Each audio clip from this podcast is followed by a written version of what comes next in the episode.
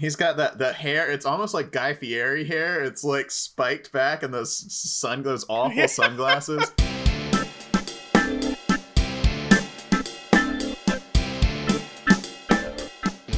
Hi, and welcome to episode of Cinenation. My name is Brandon Sparks. And I'm Thomas Horton. And with each new episode of Cinenation, we're delving into a specific genre of film. And right now, for the month of April, or for the month of May, actually, we've been delving into one specific genre, which is something we're doing here now. And for the month of May, we decided to talk about Texas movies. And the first episode, we talked about the overall view, uh, or over, overall kind of tropes of a Texas genre. Last week, we did uh, The Last Picture Show, which was kind of our classic film example of the Texas genre. And this week, we have our contemporary film. And this is kind of, I feel like in terms of when we were talking about the genre, this is the only one we could really talk about in terms of like contemporary Texas movies. Like there's been others these past few years, but with this movie, which is Hell or High Water, this is the one everyone's kind of asked me the past few weeks. Are you guys talking about Hell or High Water? And I feel like this is kind of the perfect one to look at in terms of like a modern lens.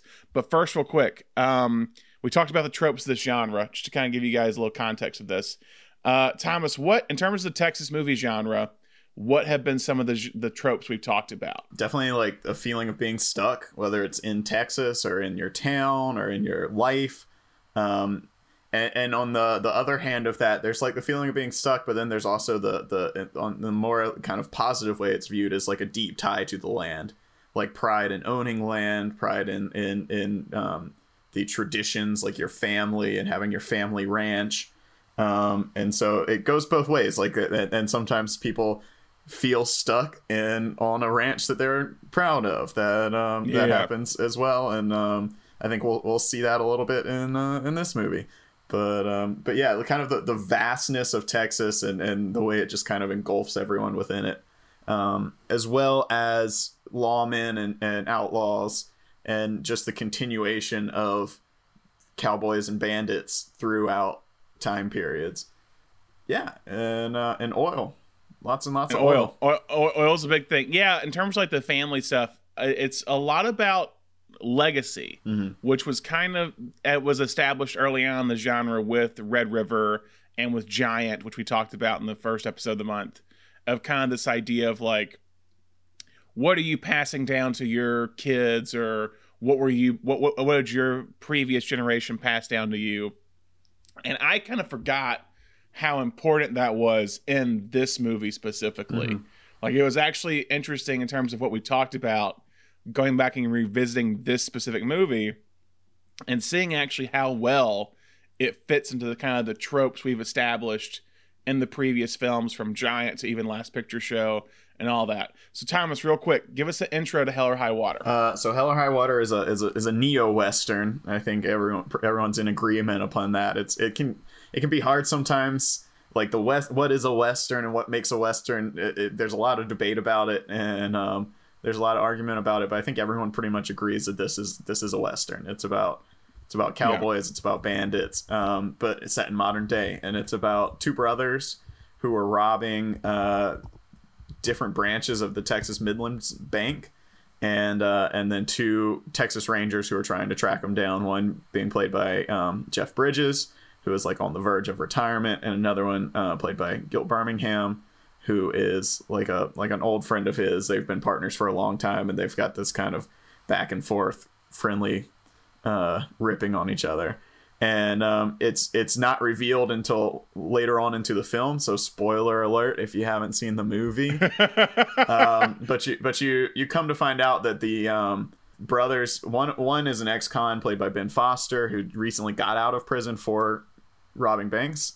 Um, the younger brother is is played by Chris Pine, and he has, from what you find, he has sunk all of his money and all of his mother's money into taking care of her while she was dying of, of a terminal illness. And now that she is dead, the bank is foreclosing on their family ranch, and so what you find out is that they are actually robbing they're only robbing Texas Midlands, which is the bank that is foreclosing on them in order to pay back the mortgage. Yeah, and it's such an ingenious plan of let's rob the bank that the it's I mean it's it's we'll talk about this later too. It's kind of a revenge story as well. Yeah, and and there's also throughout Chris Pine kind of has these, these this weird set of morals that's like these are the lines that we're not going to cross, and that makes it okay. And and that's the idea that like this bank has been robbing us for years. They gave us a predatory loan and they've been robbing us, so we're only going to rob them back and give the money right back to them. Um, yeah, it's we're, we're using their own money to pay for what basically we're using the money they they stole from us to pay for this land, and they don't even know it. Mm-hmm. But it's also throughout the movie you're kind of you're not just hearing them talk about it like everyone else is talking about oh like the bank stole from me all these years the bank did this or there's also this kind of recurring theme of like even with the waitress uh, at the at the diner at one point where it's like he gives her Chris Pine gives her a huge tip and she's like yeah this is a this is like half of my mortgage right here that I'm having to pay like financial stuff we've talked weirdly we talked about this in the ha- in the haunted house episode but in this movie too I kept noticing how financial stuff and finances and, and financial struggles was kind of a constant with everyone in this film even with them driving through Texas and seeing billboards of like debt debt relief Mhm. relief and everything like that like it's it's a very like prominent thing incredibly well done. It's very it's really subtle. Like it, it doesn't Yeah, hit you yeah. over the head of it, especially in It the doesn't. period that this film was like in the same period as The Big Short. Um, this is this is much more subtle, but saying a lot of the same things about this period of in the 2010s um, of like predatory uh, loans and foreclosures and and a lot of just overall uh, people being angry with the banks. Um, yeah, and, and so we had a lot of movies.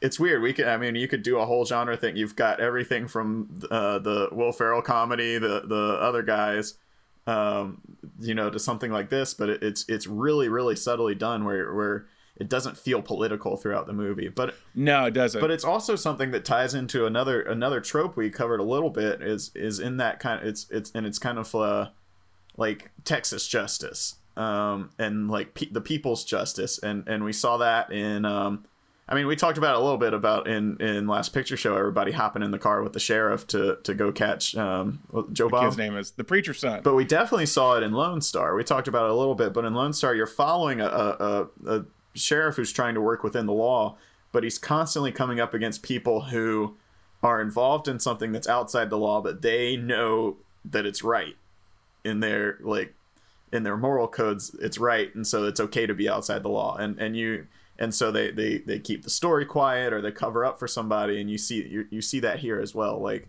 the the Texas if if outlaws are on the right side then then or, or you know even if the, you know the enemy of my enemy is my friend you, you start to see these citizens kind of cover for the bank robbers um yeah. when it when when the Texas Rangers are are questioning them. Yeah, you see a little bit of that, especially in the diner scene. But then also talking about Texas justice, then you have just the other side of it where it's like all these men chasing down the bank robbers with guns.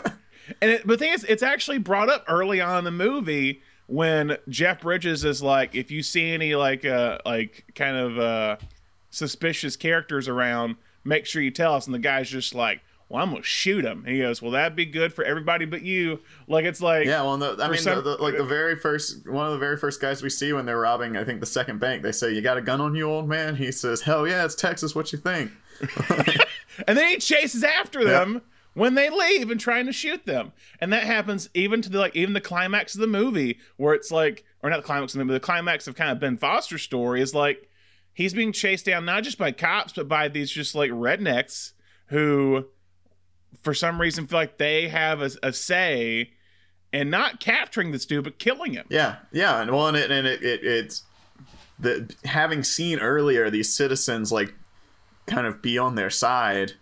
Yeah, yeah. It makes you realize just the kind of pure bloodlust in Texas. Like they, they just want to shoot somebody. It's just an opportunity Yeah. to shoot someone, and if they sat down and thought about it, they probably like. I mean, up until some people get killed, but you know, you know, a lot of people were on their side when they thought about it until until the violence started. But Yeah. So, quick initial thoughts. I have not seen this since it came out. Have you rewatched? Had you rewatched it since it first came out in 2016? I saw it like twice, kind of back to back. Like I watched it and then I think immediately showed my parents, um, but had not revisited it since then. It's one of those movies that like stuck with me. Like I've been, t- I've told countless people to watch it since then, but I, I myself had not gone back and rewatched it since then. And so, what were your thoughts about it in this in this rewatch? Like quick. I mean, Positive, it's just as good. I mean, there there's been a couple of times since I've been, you know, uh, recommending it for people that I've been like, "Ooh, is this as good as I remember it being?" And it, it is. It is. Everybody in it is great. I've been a big fan of Ben Foster since he was like a kid. Um, and I'm, I was really happy. He kind of went away for a little bit, and I was happy to see him find this role. And then he followed it up like two years later with Leave No Trace, which was fantastic. He's great. Um, this was also uh, the the first movie where I was like, okay, okay, Chris Pine. Like, I was not on the Chris Pine train until this movie. It, I feel like 2015, like 2014, 2015, 2016 was this period where you had like Jake Gyllenhaal doing like Nightcrawler, and you're starting to go like, oh, these like pretty boys we grew up with, they got some chops. And this one, this one really Well- impressed me for with Chris Pine. Well, him, uh, Chris Pine, and he also when did he do Wet Hot American Summer? Because that was around this time when he's playing the rock star in the camp. yeah, like I think that was summer of 2015. Yeah. I think he's great. I think he's great in that too. Yeah, it's. I actually think this is better watching it this time. Like I liked it when it first came out, but this time I you I really kind of saw the craft behind it all in terms of. Yeah, you of can like get beyond because it, it is a very Yeah. driving plot. It's a lot like um, yeah So it was, it was written by Taylor Sheridan, who also wrote Sicario, and I think it's a lot like Sicario in that it is a gripping action movie, yeah but there's so much going on in the background. Sh- Sheridan has a great way of of bringing in a lot of like socio-political issues, yeah but never making it feel like you're you're breaking the action in any way. Um, yeah and and Sicario's great at that. Uh, this movie's great at that. His directorial debut, Wind River, is fantastic at that. But um, yeah, it, it. So the first time you watch it, you're like, you're just like, hell yeah, this is a great bank robbing movie. And then you go back and you rewatch it, and you're like, wow, these characters are all. And I mean, it's pretty. It's a pretty quick movie. It's it's it's not long it is it move yeah it moves well and and you're you're never like spending too much time like with these characters like talking about their feelings and stuff but you you get to know the main four characters really well Yeah, and and what I like about his scripts, and this is why I want to revisit Sicario because I've said I don't know if I've said this on this podcast. Don't hate it, hate, hate me. Um, like I wasn't in as in love with Sicario as everyone else was, but because I think I was had issues with the way it was structured. But when rewatching Hell or High Water and Wind River this time, I'm kind of just realizing Sheridan really likes messing with the structure of a movie. mm. Like it gets to a point where like everything's going the way like it kind of should feel like it's going, and then something kind of happens at one point where it's a little bit. It he subverts the structure a little bit to where it's like that's kind of new. Like in Wind River, there's a point where it goes to a flash. When I don't want to spoil when when spoil Wind River on here because we're not talking about it. But there's a point where like it's in the middle of a scene and it just kind of it flashes back to a previous time and you're unaware of it until a certain point. yeah it plays out incredibly well It plays out incredibly well. And I'm like, oh, that's new. It's like in the middle of kind of like kind of close to the Pretty much climax, of the film. Yeah. Yeah. And we just like jump back all of a sudden with no kind of that's it's the kind of thing that it. you would read in a script and you would be like no you absolutely cannot do this uh, but Yeah. visually it works so well and and casting wise they, they make a great casting choice to kind of play with play Yeah. with your expectations in that sequence as well it's it's And even awesome and even in this movie, it's like it kind of he.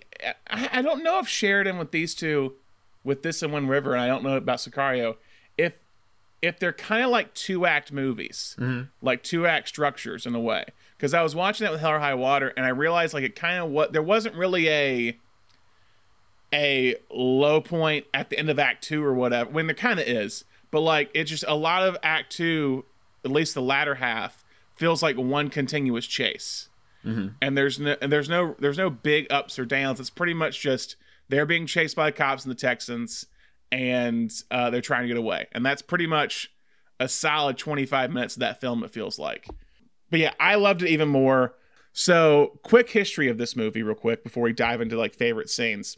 So, this was shared, and I don't know if it was the first script he had written out of the ones that came out of Sicario and all that but it was written and uh, he got on the blacklist in 2012 with this script originally called Comancheria, like because it's a specific re- it was called out, named after the initial like the the region of West Texas and New Mexico that had been uh, part of the Comanche tribe, and it was at the blacklist. And can you give a brief rundown what the blacklist is? Yeah, so the the blacklist is kind of a compilation every year. A bunch of the biggest uh, producers and, deve- and film development executives in Hollywood get together and kind of vote on the scripts that have been getting passed around but haven't been made yet.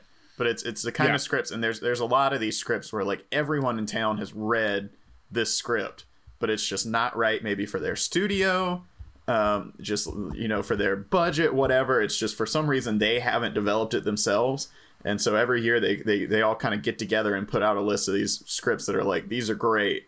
We can't make them, but someone should. It, it gives the writers and those scripts a little bit of traction, Mm-hmm. where someone's like, "Oh, I haven't heard this. Maybe I should read this." And so it's a big honor to get on the blacklist. Yeah, and they also publish the scripts, which is kind of rare. You know, these these are scripts that have been passed around from agencies to studios, and and and they they the blacklist publishes the whole script, so you can you can read it. Yeah. and um, it's it's gotten really big in the past few years because of its importance. Because I think I'm, I'm reading right now the stats of it. Uh, about like a thousand scripts have been included in the blacklist since 2005, and nearly a third of those have been produced in the movie. So you have Hell or High Water, you have The Revenant, you have The King's Speech, you have American Hustle, you have Argo. All these kind of movies have were in the blacklist. yeah, but there's also you know you a lot, there's also a lot more people who that script doesn't get made, but then they They go get hired to- because of that yeah, script. I, I know. Um, uh, Bo Burnham had a script on the blacklist that got passed around for forever, and it and that that movie kind of turned into Eighth Grade. Um, but a, a lot of times it'll turn into that sort of thing that you can get hired onto something else based off of your blacklist script. So this was in 2012, and I wanted to. It's it's not the it's not saying this. is The blacklist isn't a best of list. It's more of a most liked list, and I want to put that into perspective here because I'm what the what the the stats I'm gonna give you real quick. So it was in 2012 when the film was on the blacklist, and I want to give you a few of the movies that were also on the blacklist that year, and the mentions they got. So uh, this is on the blacklist. It had 19 mentions, which means 19 people liked it. Uh, or- the highest rated one had 65 mentions. The movie that it was was Draft Day, which got made into, which got made into a movie with Kevin Costner, and that was the most liked script out of that year. Some other movies, Arrival was that year. It had 35 mentions. Extremely Wicked, Shockingly Evil, and Vile, the Ted Bundy movie, had 31 mentions. Wow, 2012. me I and- mean, that took it. It took Yeah. Seven years. Seven years, basically. Yeah. Uh, Me and Earl and the Dying Girl, 29 mentions. The Judge, that became the Robert Duvall, uh, uh, Robert Downey Jr. movie, 20 mentions, so it had more than this movie. Uh, a movie that this tied with in terms of mentions, Whiplash was that year with 19. Another one was Flower, the movie with Zoey Deutch was also with 19 that I think Max Winkler did. Uh, the ones that, be- that were below it with 18, Fault in Our Stars, Blockers with 13, Jojo Rabbit with 12, Mm-hmm. The Equalizer with 8, and Transcendence with 7. Wow, The Equalizer was a blacklist script. Yeah. That's wild. yeah. Like a like a television adaptation. That's that's that's interesting. but it's crazy to me to think that Jojo Rabbit was, it also took seven years to get made. yeah, and then one best screenplay. So it's just been sitting around for for for years. There was won again. You can, it, it was interesting going back and looking at the movies that have been on the blacklist and how long it took for them to get made. One of them, also another Kevin Costner movie, was The Highwaymen, which I think was on the original blacklist in like 05 hmm. and didn't get made until last year. Yeah, yeah, and I mean, and sometimes it takes, you know, another success like with with with Taika, you know, doing uh, Thor, just kind of opened the floodgates to people going, all right, we want to do whatever Taika wants to do. But you know, with with Sheridan, I'm sure that doing Sicario with you know a respected a well respected director, a well respected DP opened up. You know, someone said, wow, that Sicario was good. What else can we uh, Yeah. do with this guy? so it, it weirdly it got fast tracked in 2015 uh at the time of when it was on the blacklist, the it was attached to Peter Berg's production company, Mm-hmm. who we've talked about in this podcast before with Friday Night Lights, uh, and he was also the producer of Hell or High Water and a producer on Wind River. Mm-hmm. So he was kind of like Taylor Sheridan's producer producing uh, outlet. Uh, and they were trying to get it, and then 2015 it got fast tracked, maybe because of Sicario, because Jeff Bridges hops on, and then Chris Pine hops on, and Ben Foster hop on around the same exact time. And I think April of 2015, they start shooting in June of that year, and it's released next summer. Well, and with with Berg kind of attaching himself to Sheridan because Sheridan was an actor first, right? Yes, he was in Sons of Anarchy, was kind of his big claim to fame, I think. Yeah, so you know, it's kind of. I'm sure Berg kind of saw a kindred spirit in that. It's a, it's a very similar story to um, Yeah. to Berg, kind of a, a tough guy actor becoming his own writer director. Exactly.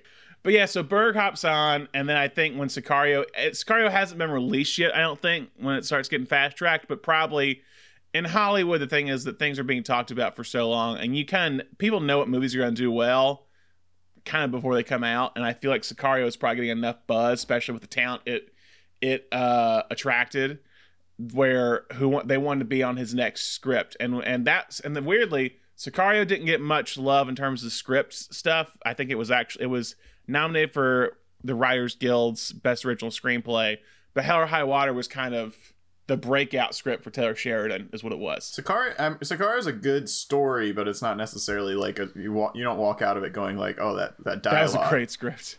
Yeah, like it's it's very well written as like as like storytelling goes, but uh, yeah, it's it's not flashy dialogue like people like out of a, a script. exactly.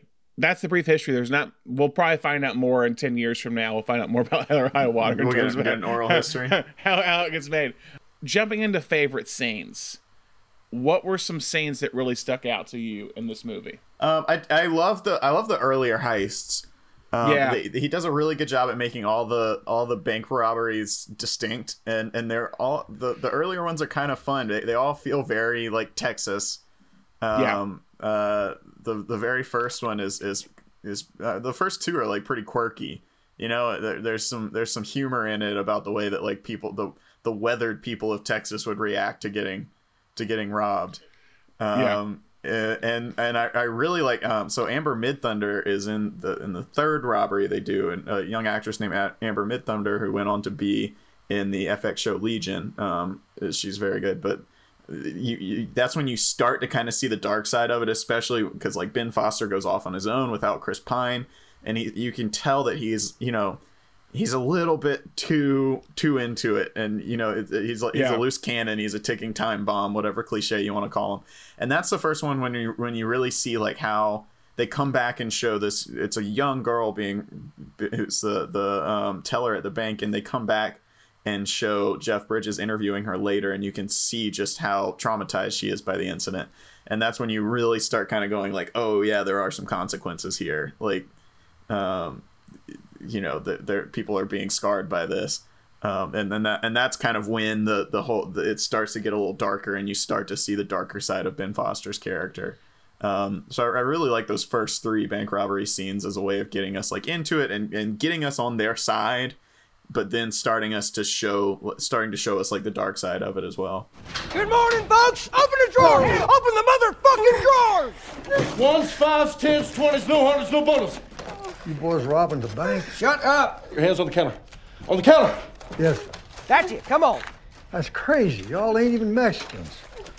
Ah, ah, ah. No bundles. Just loose cash. Okay. Y'all be ashamed yourselves. Hands on the counter where I can see them. Yes, sir. You got a gun on you, old man? You damn right I got a gun on me.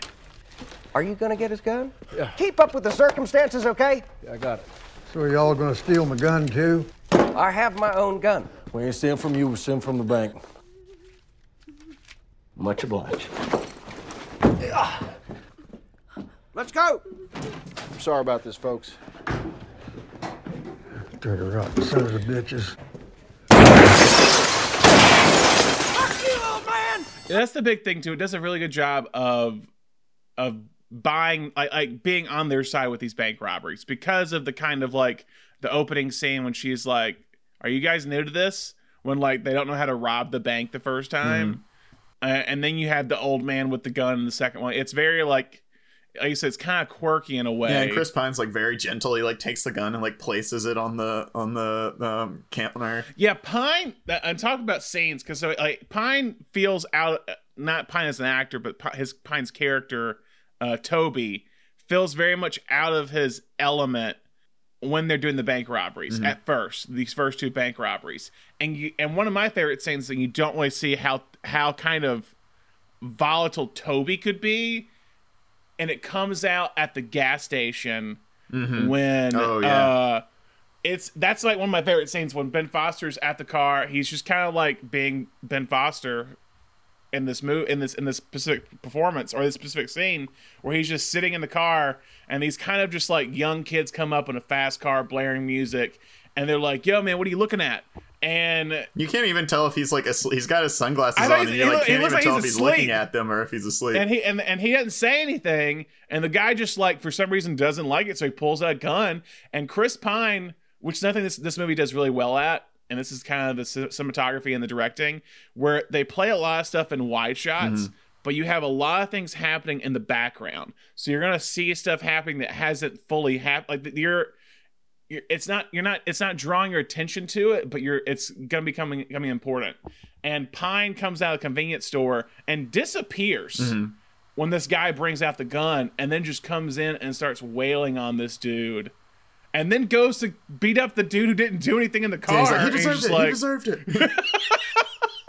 and he's just like fine and then just like and that's when tanner ben foster's character's like oh you got some fighting you finally like you're finally showing up Yeah, and, and you, I think that's a great moment to show you how intensely loyal to his family he is. Yeah. and that show that's that's that scene is great. If you have any doubt in your mind, you're like, why is this guy like? He seems like a pretty clean cut dude. Why is he robbing a banks? And you're like, oh, when it comes to his family, he's gonna do whatever he he needs to do. Yeah, but and also too, uh, Ben Foster's character. This is not. This is this what what relate it related to me more. I went to like high school with that dude. like there is a guy I went to high school with who I was like, damn, this could have been him. He's much better now, but like just the way he the way Ben Foster interacts with people reminds me so much of one of my best friends from high school. He's got that, like that hair. scene- It's almost like Guy Fieri hair. It's like spiked back and those sun those awful sunglasses. Uh, he, he's kind of bloated, but it's like it's like there's a scene when he goes up to the casino when they're at the casino, and he goes up to the lady at the front desk and be like, uh, "Oh, we're looking for a room. Do you have a reservation?" And he goes, "Oh, I'm sorry, man." He just like goes to this He whole like he like double takes. He like kind of turns Yeah. away and then like comes back and does it over again. Yeah. and I was just like, "Dude, that's that's my best friend from high school. He would totally do that probably today." And where it's like Ben Foster, like Tanner is his character, where it's like when it comes to women, he's like constantly flirting in a way to them. Like he's very like he's a very charismatic character. And you can see why, even though he seems crazy, why people can kind of like fall for him in a way. Why his brother would go like why Toby would go to him like, hey, I need help. And it's like, okay, let's do it. Mm-hmm. Weirdly, his character reminds me a little bit not really in like their personas, but a little bit of Jeremy Renner in the town. Mm. Like some reason, it it's a similar role where he's he's kind of the the second guy to the main kind of like A list star, but he's this loyal guy who will do whatever this friend or brother ask him to do.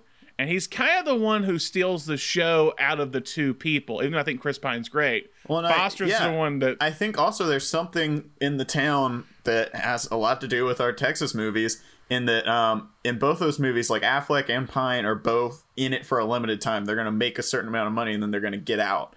And and Renner and and Ben Foster also are they're not getting out. Like and, and No. Jeff Bridges says this later on. Like if if he hadn't you're, you're well into spoiler territory now. Like if he hadn't been killed, he would have ended up back in jail because he just liked robbing. Like he was never going to go straight, and he knows that. And so he's Yeah. just doing what he can to help his brother out before he either goes back to jail or, or gets killed in the process. Um, and and that that kind of ties into what we're talking about, like getting out of Texas, getting out of poverty, uh, getting out of crime. Pine has a clear plan to get out, and he he is Yeah. determined to do it. Not out of Texas, but out of poverty and out of a life of crime, and and Foster doesn't. Foster knows that he's in it. He's never going anywhere. And that's kind of the moment at the end when they final when they rob the final bank, and and they separate. And Pine's kind of like, "Where are you going?" He just doesn't tell him. He's just like, "I'm gone." Like it doesn't matter where I'm going. Like the, and, and and maybe and maybe it's that he knows he's like the he's the he's the decoy to get Pine away, and that's why he's doing that. I'm not entirely sure, but he's like He's, done. He the fi- that was that was the only Yeah. goal he had left in life was to get that money for his brother, and that was it.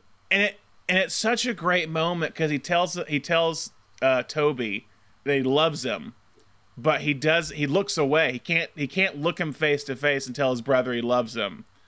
But you know he does because he like literally did this with probably not a- didn't ask any questions and just said you want to rob some banks to help your family, let's do it. Mm-hmm. Like because and and Pine kind of says this early on or at some point in the movie. It's like my I, I was raised poor. My my parents were raised poor.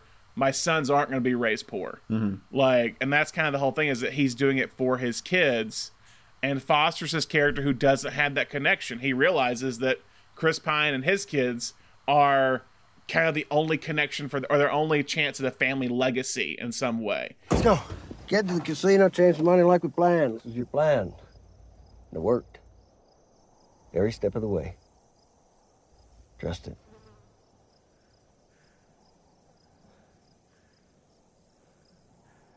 Where are you headed?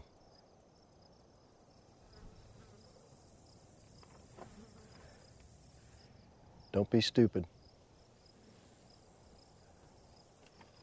I love you, Toby. Mean it.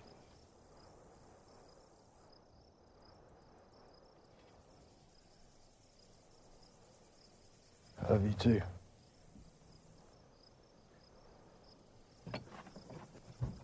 Hey, Tobe, go fuck yourself. Go fuck yourself. And I don't know if they know they've discovered oil on the farm while they're doing this or what. Because basically, the whole thing is that once he gets the land back to his kids, they're able to like drill for oil on the on the land they own. And now, like it's it's it's the beginning of Giant, basically, Yeah. where all the family is going to be rich now. and then he and of then he turns around. The, the the genius part at the end is he turns around and lets the bank that he robbed from handle the oil The money. Yeah. And so they they even say like even if he had when when it comes down to it and Bridges is trying to arrest him and then the cops are like he's not a suspect and the the bank would never like testify Yeah. against him because he's making him more money now than he would have robbed from him anyway. Yeah, they, they said he robbed forty thousand dollars from the bank, and he's making the bank fifty thousand dollars a month. They're just like they're not going to do that. Mm-hmm. Like they literally make their money back in one month, and the rest is just profit. Why? Why would they do that? Other quick scenes. I said the gas station scenes one, the first few bank robberies. Um, I really love the stand or, or the ending scene between Bridges and Pine That's incredible. Yeah. it, it's it's it's this is a movie where it doesn't really there's not really a true ending if that makes sense like the the con- the conflict between bridges and pine is not resolved by the end of the movie i wonder like do, and this is maybe a story question like does this bridges go to pine's apartment the next day and one of them kills the other? I don't know. Because like it's a very like if you want to come see me come see me and we'll ha- we'll finish this conversation we're having because P- Bridges is basically coming to Pine saying I know what you did. I'm not going to let you off. I'm going to and he's already retired but he's like I'm basically going to die trying to put you in jail because of what you did because it's this kind of out this, this kind of law enforcement mentality is that he's like I can't fully retire until I know this case is solved and you're punished Well, he it. said, you, you know, he said your brother was the one who shot all those people, but you're the one who put your brother on that path. It was your idea, Yeah. and I know it. you're the ma- you're the mastermind of this plan. I think is what he says. Like you're the one who did this. And Pine does a great job. He doesn't like he doesn't have a lot of dialogue in that scene. Mm-hmm. It's mostly just Bridges being Jeff Bridges with his full on Texas accent, trying to basically get him to say, "Yeah, you're right. That was me." But like it's there's tension in that scene. Like if his if his kids don't show up at that moment, there's a shootout. Is what it feels like to me. I know why your brother Tanner did it. He robbed them banks because He liked it.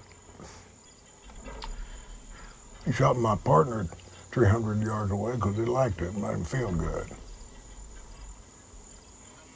If I hadn't blown his shit for brains out, there'd be a new truck out front with jet skis and whatever else he could think to buy. He'd spend it all just to give him an excuse to steal some more.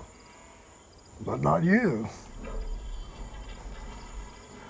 Uh, there's nothing new around here. Except them pump jacks. Each one of them making you a month what you and your brother stole from all four banks combined.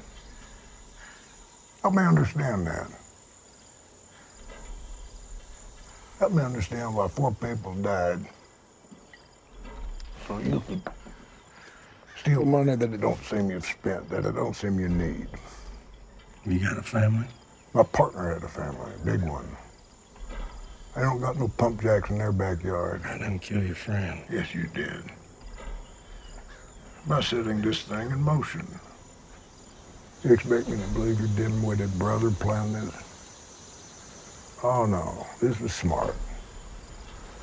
This was you. I've been poor my whole life. Told my parents, their parents before them.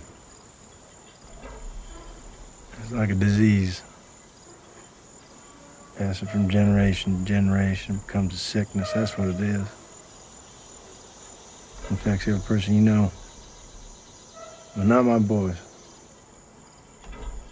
Not anymore. Yeah, and I, I got one more scene I want to shout out, and if we can, if we can pull, if we can, we can clip it. Well, well, okay. Uh, We'll do a clip. the the waitress at the steak restaurant is just so is just so accurate. There's there's a diner in my hometown that everybody eats. There's like three restaurants in my hometown. And there's a diner at my hometown. There's there's one waitress. She's worked there. She's been the only waitress there my entire life. And she has this thing when you come in, they have printed menus for lunch, but they do not have printed Oh, that menus. wa- that waitress. I got yeah, you. yeah, yeah. They, you. they do not Okay. have printed menus for breakfast, and and they say when you walk into this diner in my hometown, when you walk in, she says, "What do you want for breakfast?" And if you say, "Can I see a menu?" She says, "Breakfast has been the same way since the dawn of time, and it'll always be the same way. If you want anything sweet, we got pancakes, we got waffles, we got French toast. If you want anything savory, we've got bacon, we've got sausage, we've got liver pudding." If you want some starch, we've got grits, we've got hash browns, and we can cook an egg any way you like it. What do you want? And and so there's this scene in Hell or High Water where they go into the steak place. And, and I've been to rest driving back and forth across Texas and Oklahoma is the same way. I've been to these restaurants where it's like you you, don't get to pick a cut of steak. We got one cut of steak. We're gonna cook it the way we want to. What do you, what do you want on your baked potato? That's it. And so she, I love this scene. She just says, "Um, what don't you want?" And they're like, "What?" And she's like, "You either don't want green beans or you don't want corn, but you're getting a steak and you're getting a baked potato." And they're just like, "Oh, okay." and uh, and I, and, it, and it turn it's it's funny. It's like a funny little local color moment, but then it turns into Yeah. a deeper conversation that Jeff Bridges and Gil Birmingham have about like why these towns are dying off. And um, Yeah. like Jeff Bridges bemoans that, that there's a, a hardware store across the way that's going out of business, and Gil Birmingham says, "Yeah, they charge double the price of Home Depot. Like, why would you go there?" And there's this whole like old old world, new world, and it's the same death of Texas we've been seeing since the last picture show. It's still happening. It's moving very slowly, but it's happening, and and you know that. And I think you see it everywhere, especially across the South, but um, you, you know, pretty much anywhere in the country outside of like major cities, like the death of like the main street, um, and, and everything moves out towards the highways, and uh, they, the, it, that all kinds of it does. Uh, like I said, he, Sheridan does a really good job at like hiding the the themes and the the like political commentaries and stuff in his movies, but it all comes out of just that like really well done joke about a steak restaurant. It turns into this whole thing about how these towns refuse to change and they're gonna die because they don't change. Wh- which part of the clip should we show is the thing? Because those are two different clips. I just. I, I just want the, a little clip of that waitress. She's No, the- incredible. the waitress. She's, Okay, she's we'll so good. Howdy, ma'am. How you doing today? Hot, and I don't mean the good kind. So what don't you want? Pardon? What don't you want? Oh, well, uh, I think I just, uh, You know, I've been working here for 44 years. Ain't nobody ever ordered nothing but T-bone steak and a baked potato. Except this one asshole from New York tried to order trout back in 1987. We don't sell no goddamn trout. T-bone steaks. So either you don't want the corn on the cob, or you don't want the green beans. So what don't you want? I don't want green beans. I don't want green beans either. Steaks cooked medium rare. Can I get my steak cooked That just a... want no question. All right. Iced tea for you boys. Iced tea be great. Iced tea, yeah, thank you, ma'am. Uh-huh. Well, tell you one thing. Nobody's gonna rob this son of a bitch. I also really love the diner scene that Chris Pine has with Katy Mixon. I love from- Katy Mixon. Uh, she's, she's- great. she's awesome. She's so just like uh, it, she's charming. Mhm. Even like just some like she's only in this movie for like two scenes, and she has great chemistry with both with uh Pine and also Bridges. Mm-hmm. It's like Bridges just like. Oh, uh, go, it's the sassy waitress back there. See if you can get the money from her. Like it's just like they have. I love that scene too. You got the three old men sitting at the table too, just Yeah. kind of like laughing the whole time. It's it's so because they're fun. just like, yep. They're just like, she ain't giving you that money. Like they're told, like it's like they come here every day. Mm-hmm. They know that waitress so well. They're just like, she's not giving you anything. But yeah, it's like it's just some some great moments in there where it's like you're finding out like, and also just seeing kind of like she has like kids and has a mortgage and she's waiting at tables every day at this place. And Chris Pine leaves her two hundred dollars, and that two hundred dollars is like a godsend to her that she would never have gotten elsewhere and also that scene too when when pine and her are talking you see everything happening in the background at the bank across the Mhm. street like when katy mixon comes up to talk to chris pine you see ben foster running from the diner across the street putting on his mask and entering the bank but it's so like it's it's very subtle like you, you really have to watch this movie and see what's going on in the background because there's so much happening in every frame in this movie. Any other favorite scenes you want to talk about real quick? Well, there's there's two more things. I don't I don't want to call them my favorite scenes because they're they're kind of tough to watch. But there's two more things. Jeff Bridges is just Jeff Bridges is so good in this movie, and He there's two things. And I, I it's incredible the way they play out. Once again, spoiler alert. Uh, turn this off if you haven't seen the movie. Uh, Gil Birmingham's death is so shocking because they don't shoot it. It, it they, they shoot it wide and he's just in the middle of saying something and he just goes down. And they don't like immediately cut to him dying or anything. You just watch it play out. And and jeff bridges just like lets out this cry that is like it's it's it's like primal. It, it's incredible. He's so good. And you see him like break. He's been this this like cool texas ranger. Like he knows what he's doing. And and you just see him like break down in that moment and he's so good there. And then he uh, has this like second after he after he kills ben foster where he like he starts laughing and then he starts crying and then he just is and then he's just exhausted. And it all happens within like 30 seconds and it's amazing.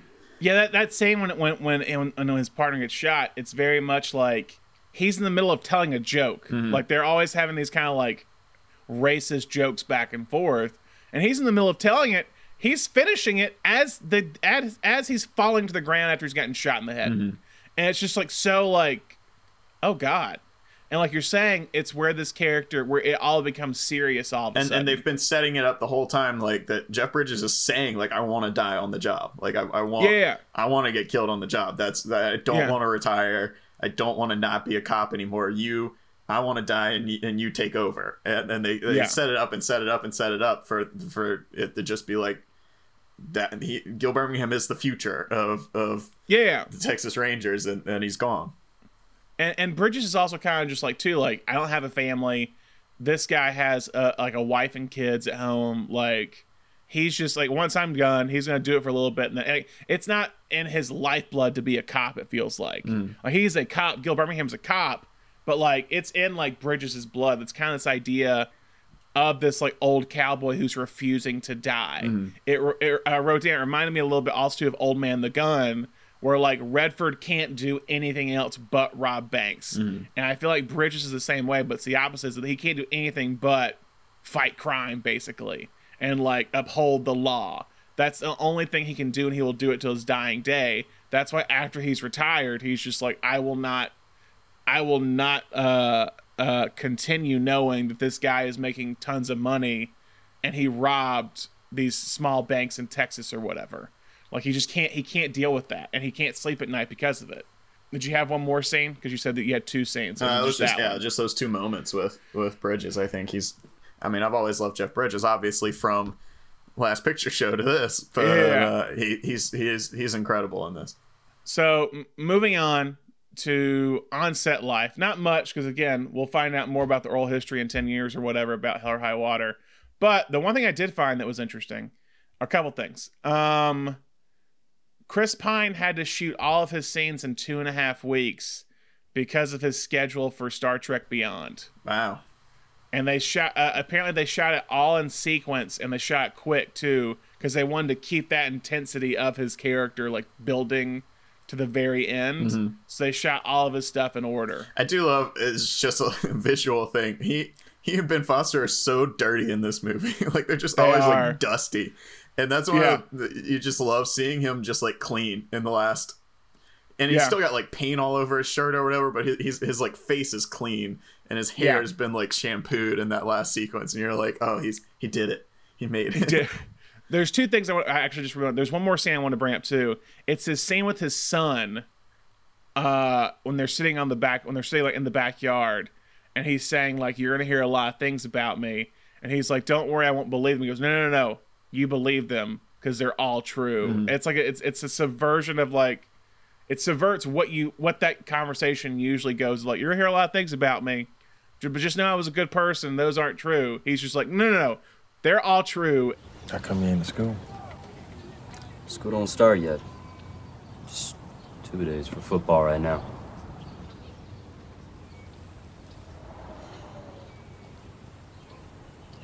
Your grandmother died. I'm giving the ranch to you and your brother. Remember going out there when you was little? What am I supposed to do with a ranch? Anything but sell it. We found oil on it. You and your brother ain't gonna have to worry about money no more. Now, you may be hearing a lot of things about me and, and your uncle. Don't be like us. You hear me? Whatever I hear, I, I won't believe. No, you believe it. I did all of it. Now you, you do it different. I'm gonna ask you this: Where was this film shot? Oh man, was it not Texas? New Mexico. It was all New Mexico. They- they- They yeah, sh- man, I'm telling you, man, huge film industry in New Mexico, and it's it's getting bigger. Apparently, Texas at that point had removed tax incentives for productions, so they shot the entire film in New Mexico.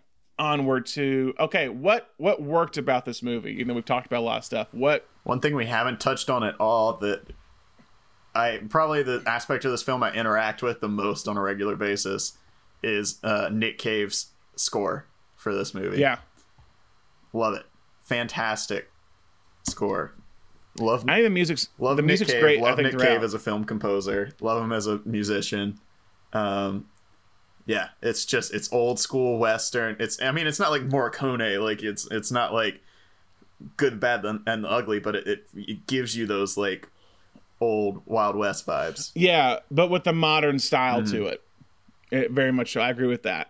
Another thing it does too really well. Again, we're talking about the the connection to land in this movie, which we haven't really touched upon, but it's very apparent in the film of like when there's shots of like them just looking at the land Mm-hmm. after they've robbed the first two banks and they're talking about it.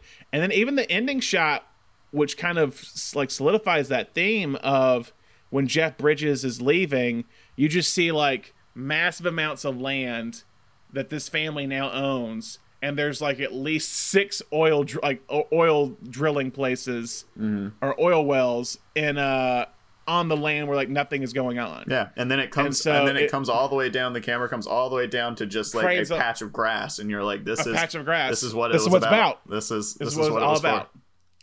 and that's how it ends and you're like oh okay cool this is what they're trying to say it's all about this this legacy of father son family being passed down and the idea of like land in texas being like still like a little bit of that old west of like manifest destiny going out and getting a patch of grass and building it Yeah, yeah. like well, john Gil wayne Birmingham does has that awesome little speech about like this was this was my people's land, yeah and then and then someone took he's he says to um, Jeff Bridges says something about the the Indians, and he says your people were Indians somewhere at some point too, and someone came and took their land from them, and then you came here and took my land from me, and now the bank's taking it from from your people. It's um, yeah, it, it, I mean it, it's it. And, and it's it's some themes, especially that that uh, Sheridan works into Wind River. But the, these, I mean, he, he goes into these kind of sweeping themes of like the the entire ties to land and, and America and the complete history of America, and, and you never feel like you're watching a movie about that, uh, even though he's touching on it. Yeah, and, and especially with Wind River and uh, Hell or High Water, you have these like Native American themes that are running throughout the film. Wind River being the big one, Mm-hmm. but like you have Gil Birmingham talking about it, or you even have the point at uh at the casino. They're at a they're at a like a Indian reservation casino, and Ben Foster has a face off with like a, a, a Native American who's at the at the poker table with them. Mm-hmm. Um, let's see what else. What else we want to say that worked? Um, yeah, I mean, all the cast is great. Like, I think from from down to the people with like one scene, uh, the cast works here. Yeah, and I mean we, we touched on it, but pace the pacing is Yeah, awesome. It's um, there's there's several scenes of just people kind of sitting and, and waxing rhetoric about what it means to be a Texan, but it never feels that Yeah. way. It's um it feels so snappy. Uh, did anything not work? I mean, I don't want to say this is a perfect movie, but like nothing sticks out to me Same. off the top of my head that I'm like, oh, that's not good. Like it's it's great. It's it's all really good. Yeah, I don't really. This is the one thing too about a show with you and me is that we have very similar tastes. It's like, yeah, nothing bothered us because I I didn't have nothing. There was nothing glaring. It's like I'm I'm giving this like a four and a half out of five on Letterboxd for those who follow us on Letterboxd, just because like it's it de- it's like it's not I guess it's not perfect because it doesn't fully. There's something about that four and a half to five range where like it doesn't fully grab me emotionally if that makes sense Mhm. like it doesn't it doesn't fully it's not going to sit with you for for for years Days and days the and way days. that Last Yeah, Picture yeah. Show does. exactly exactly it's like there's something about like it doesn't hit the full-on And it- emotional I, don't, core I don't know that it's designed to. You know, It's- no, it's not. It's not. It's not trying to be. But I think you and I, you and I both picked this one for this series because this is probably the best modern film to capture that all of what we've been talking about a Texas Yeah. movie is. Um, and I think this is this is for both of us, um, and for a lot of people, I think this sticks out as like the best modern film to to modernize all of those themes that we've been talking about and, and pay homage to the westerns that came before it while being its own thing. Um, and and I think we both re- really res- respect it for for doing all of that.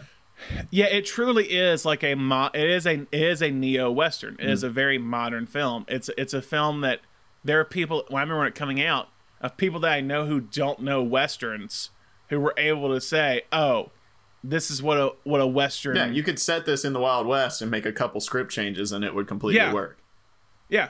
It's it's there's two brothers who are on the it's it's I mean it's it's Jesse James. Mhm. It's these it's these people who own the land the tra- and the and the railroads coming in to take their lands. Mhm. And they start robbing banks in Texas to get the money to pay to pay the railroad off to like not foreclose on their on their ranch and farms. The same exact thing. We've kind of talked about this, but anything else of how does this film fit into the Texas genre? We've talked about family, the legacy, the outlaw kind of mentality, and how Texas is still kind of uses the old west. Was there anything else?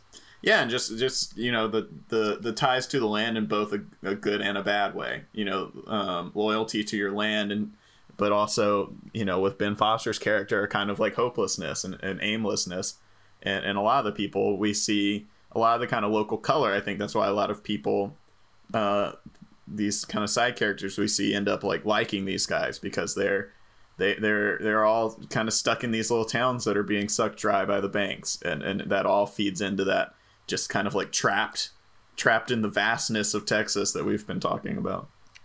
Yeah, again, again when they're the driving scenes when they're going through Texas things, it's kind of all these like abandoned abandoned buildings, abandoned businesses, and the billboards of like, like I said, debt relief or like just like everyone is like feels like they're at the end of their rope in this part of town, and and you have kind of this recurring theme, these kind of modernized version of westerns. You have the Jeff Bridges character, this old cowboy who's dying off and who's trying to find a place in the world like a Ben Foster or something like that. Um so yeah. Um alternate universe cast. Can't find anything on who was supposed to be the characters of these three char- these three people, but I do have one thing. Peter Berg was initially going to direct this movie.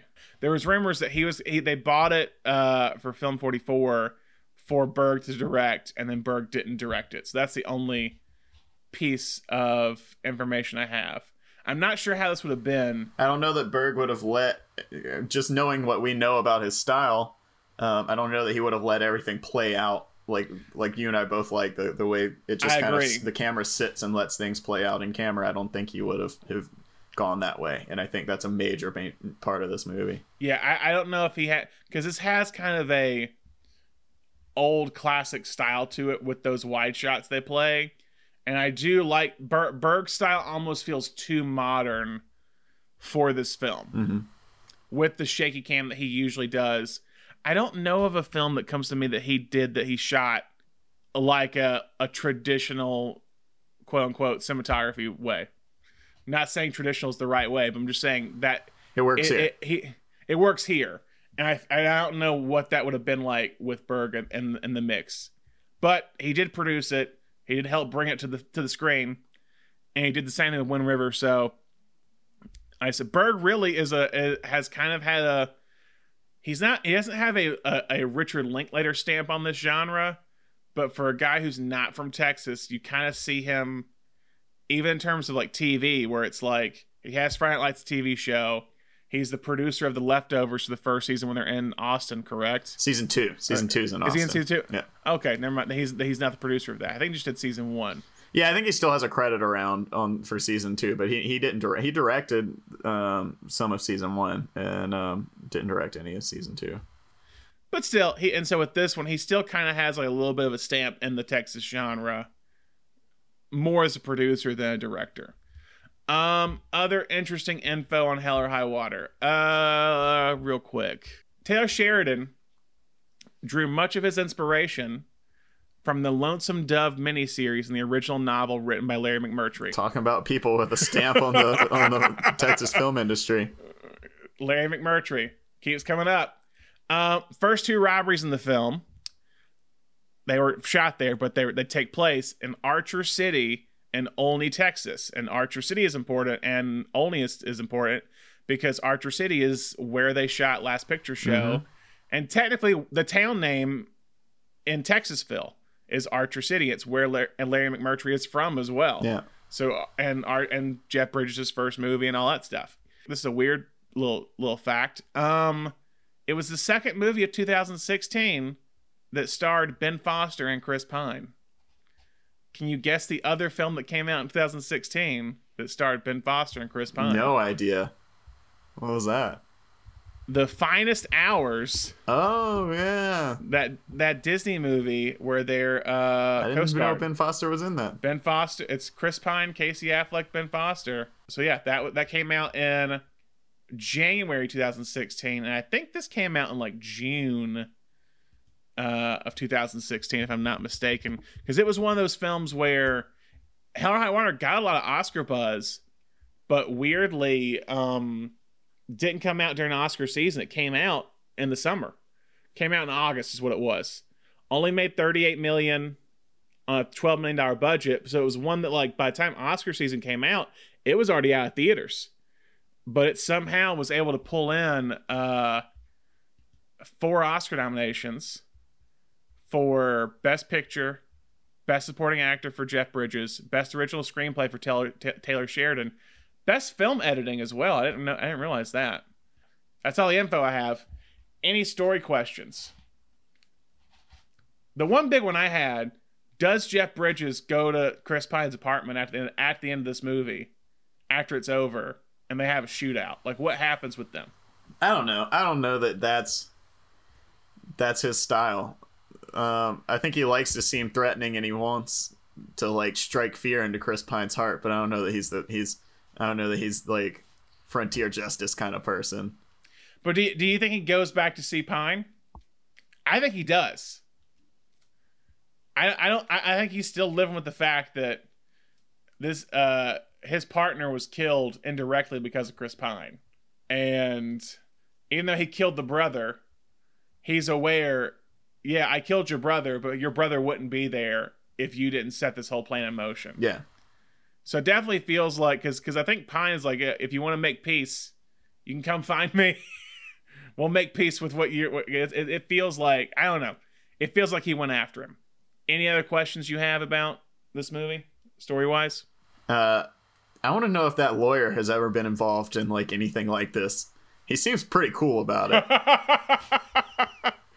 He's like, yeah, Oh, yeah, yeah. you guys are robbing the bank to pay the bank back. That's awesome. But like, is he is he like a Better Call Saul? Like, is he the lawyer people go to for crime stuff, or I don't know. or is this the first time he's been involved in this kind of thing? I don't know. I love I, I love that guy. I love that little scene. But uh, Uh, yeah, Kevin Rankin is that is that character or that actor name. He was also, I was like, I've seen this guy before. He's in Friday Night Lights, the TV show. Oh. just so you know. Uh, he was also an undeclared apparently for four episodes. four episodes, okay. He's also in Dallas Buyers Club, so he's kind of a, he's also kind of popping up. He was also in Breaking Bad. Oh wow! Oh yeah, he was like a he was like a nerd in Undeclared. Wow, yeah, completely forgot.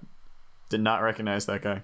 That's that's that's all my story questions. So, awards. The Beatrice Straight Award, actor or actress with limited scenes, but kills it. All right, Who do you give it to? is Gil Birmingham in too many scenes to give it to? I think he might be. okay, then I give it to Katy Mixon. That's that's who I would say too. I feel like Katy Mixon. I, I you forget she's only like two or three scenes in this film, but she like she stands out in this mm-hmm. movie. Yeah, I think Gil Birmingham is too. I think he's still in the supporting cast. Like I think in terms of like I think it goes in terms of like who's in the call sheet. Bridges, Pine. Oh yeah, he was definitely four on the call sheet. He's like four. He's like four on the call sheet. Yeah.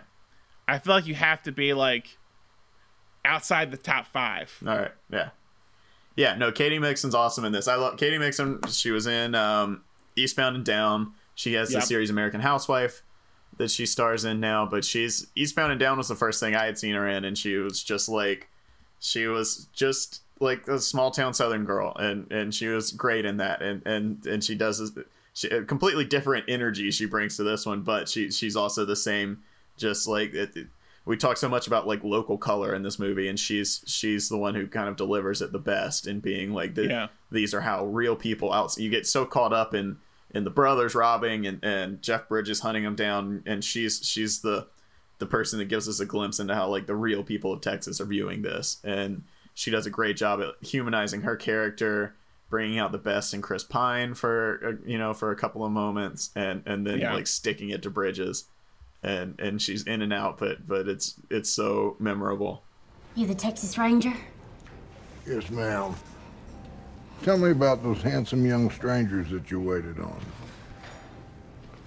Who said handsome? I did. Based on the fact that you didn't meet me in the parking lot hollering about the two out-of-towners eating here right before a bank robbery. Well, they didn't mention they was robbing the bank. They pay cash. That a crime now? How much they leave? How much? Two hundred dollars. And they left it before the bank was robbed, so Uh, before this bank was robbed. We're gonna need to see them bills.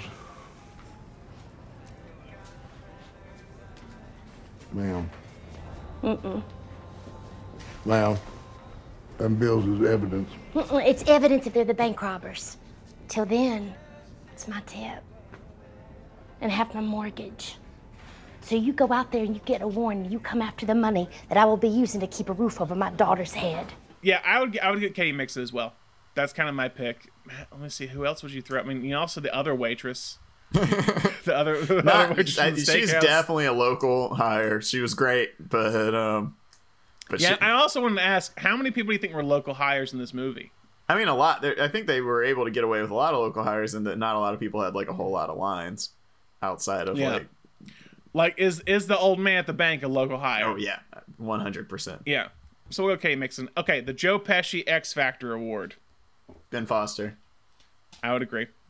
This is this is like the role he was born to play. He's he's crazy. He's a little cool. He's he's kind of charming. That the, the just the way that he strolls out of that truck with that like semi-automatic rifle and or uh, no, it's a fully automatic rifle, and he's got the like duct tape clip stuck stuck in like the back of his pants. It's just so, and his shirt's like tucked in, and he's got his belly hanging out. It's it's it's awful, but it's you're just watching it. You're like, For for a dude who just feels so like not bloated, but it just feels like so like should not be confident Mhm. is just confident in every every moment in this movie. Yeah. That character. It's just like I'm gonna flirt with every woman. I'm gonna I'm gonna go face I'm gonna go face to face with any guy who gets in my way. Like I'll do anything. That's that scene's great because I mean it, it's there is some comedic value to it. Like we talked about, these guys, these all these Texas men are just rolling up just for an excuse to shoot at something, and he just like hops out and he gets the gun and they they all pull up like they're gonna get him, and Do then he just like unloads on all of them until they drive away. Um, it, it, you know the scene's about to turn pretty dark after that, but that's that's like a moment of levity before it does get dark. The Gene Hackman MVP award. If if not clear from the way I spoke throughout the podcast, I'm giving it to Jeff Bridges. Yeah, I agree with Jeff Bridges as the MVP. For a guy who, like, I mean, he, he's become more beloved as years have gone on, and people have realized how talented he's he is. If that makes sense. Mhm. Like, wow, I didn't realize he's been nominated for this many Oscars. He's been nominated, I think, for seven Oscars, and he's only he won for Crazy Heart. Side side side side note or side question. Mm-hmm.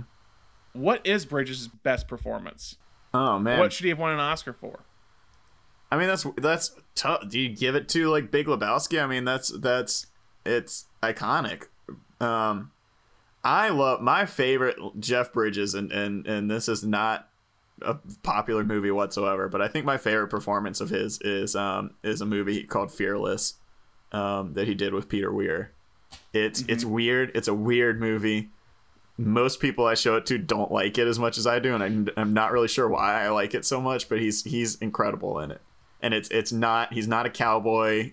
He's not he's he's it's it's a weird it's a really really weird movie. I'm not necessarily recommending it to everyone, but I think it's incredible. Okay. So, Jeff Bridges and Fearless. So yeah, Gene Hack or Gene Hackman Award goes to Jeff Bridges for this movie for his consistently great performance. Um, final question. We like to do the remake question on here if it was remade today because this is so modern. We're going to change it up. If this film was made in the 1970s, who do you cast? All right, I've got I did my research on this one. Seventy three. Okay. I've got a couple options. All right, I'm gonna give you. I'm gonna give you two options. Jeff Bridges when he's young. Bridges. Okay. Okay, and you can you can tell me which of these you like the you like better.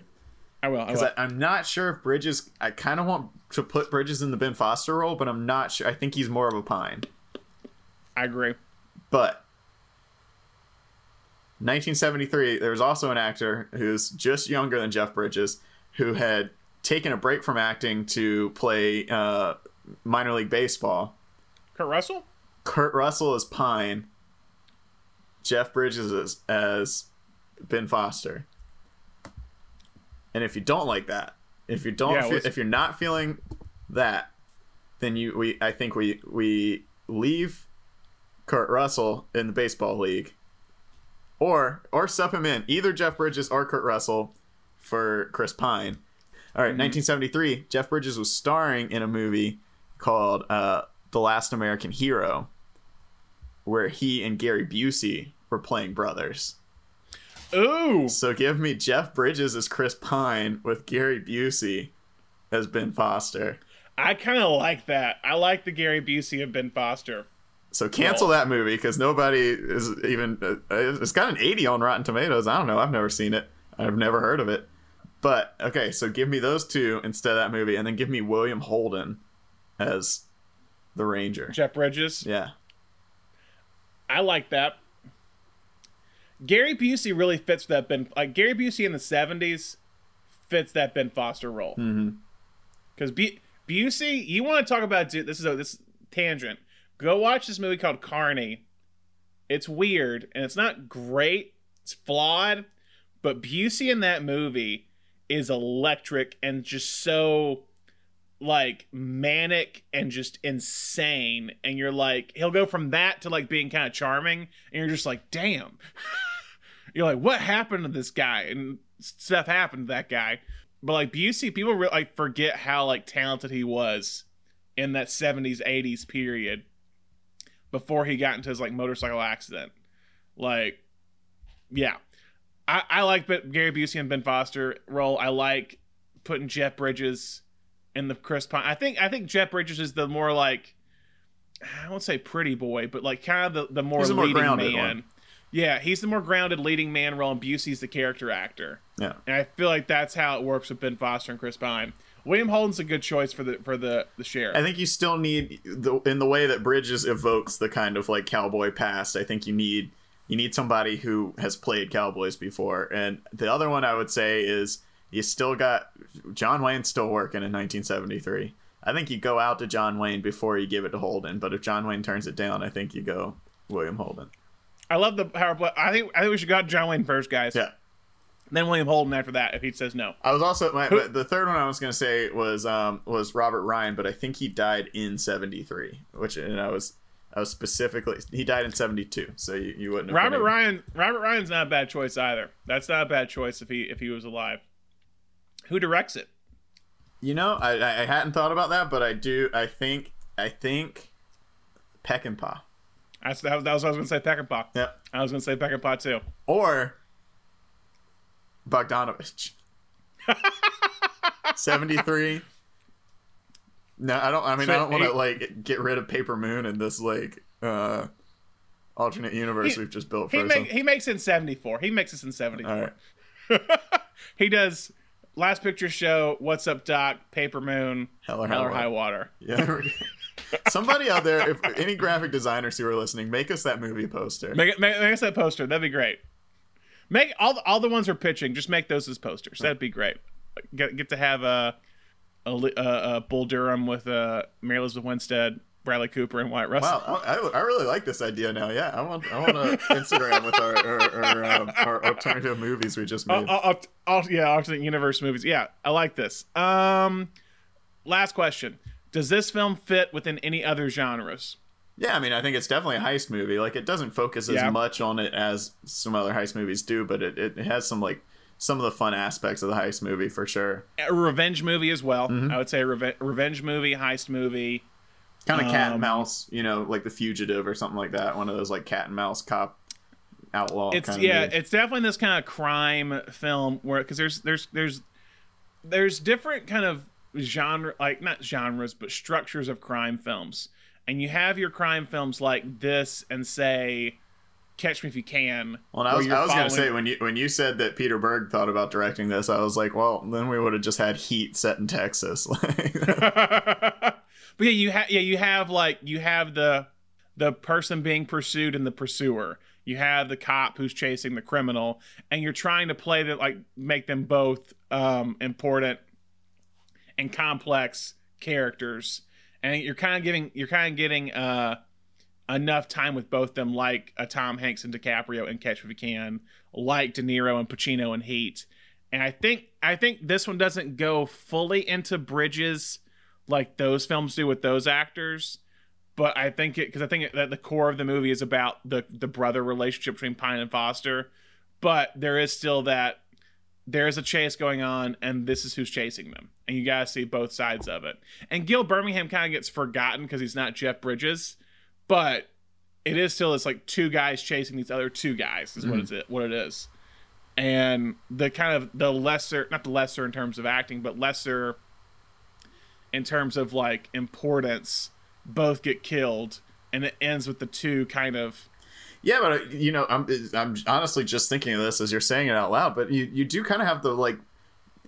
There's the parallelism throughout of like Gil Birmingham and Chris Pine being like the more level-headed ones with families and something to live for and like goals. Yeah. And Jeff Bridges is definitely closer to like Ben Foster's character. He's he's Yeah, hot-headed, very much so. He's rude, he's crude, and he's got no plans. Like he's this is all he's worried about. And so it it does kind of um like, there's a weird kind of asymmetry that Yeah. that Chris Pine loses Ben Foster while Bridges lose and uh, and the movie is setting you up throughout to to think that Bridges is going to be the one to go and Birmingham will be the one left standing but uh yeah now now that you talk about it I'm like oh yeah they, Yeah. they are kind of paired Yeah. off in a way and Yeah. then the and then the opposite ones die in each pairing and then it's like you got the level head one at the very end going against the hothead.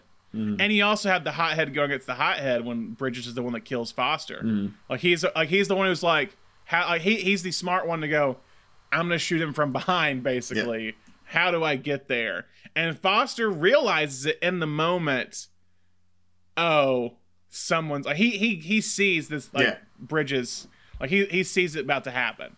It's not like he's completely caught off guard. He's like, oh, snap. mm-hmm. Uh, so yeah. Anything else you want to say about Hell or High Water? Nah, man, love it. Watch this movie. Watch Wind River. I love Wind River. It's uh, I, I just yeah, I just rewatched Wind River like literally the night I watched this. I was like, oh man, this movie's so good. And went straight into Wind River. It was like eleven o'clock at night, and I was like, don't care. I'm watching Wind River. We're doing it. Yeah, I watched Wind River yesterday. Uh, just like you know what, I was also in the middle. Let me just let me just see the continuation of how it goes. Um, but yeah, so next week, stay tuned, guys. We're doing our episode, our final episode of Texas Month on Richard Linklater. I've been delving a lot into his filmography this past week, uh, on top of Hell or High Water. Um, Yeah, I got some work to do. I got some homework. a lot to catch up on. I'm going to watch done. Boyhood I mean, again. I, a lot of my life has been doing Richard Linklater homework, but there's a there's a lot. He's a he's There's a, a prolific man. Um, so yeah, that's next week for our final week of of eight or for May. I keep saying April. What is time? Um, for for the month of May, our la- our last week of Texas month, and but uh, and then we'll have some a new genre for the month of June. So yeah, make sure you follow us on Facebook, Twitter, Instagram. Uh, make sure you subscribe to the podcast on Apple Podcasts and Spotify. Give us a rating, give us a review. Follow us on Medium and see kind of the articles we're putting out. We're trying to do some Texas theme stuff right now. We've we've had a few things, and we'll hopefully have a few more articles for the end of the month.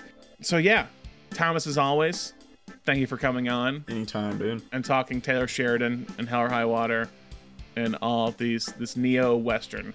And guys, thank you so much for listening. We hope you listen to more episodes soon. Bye.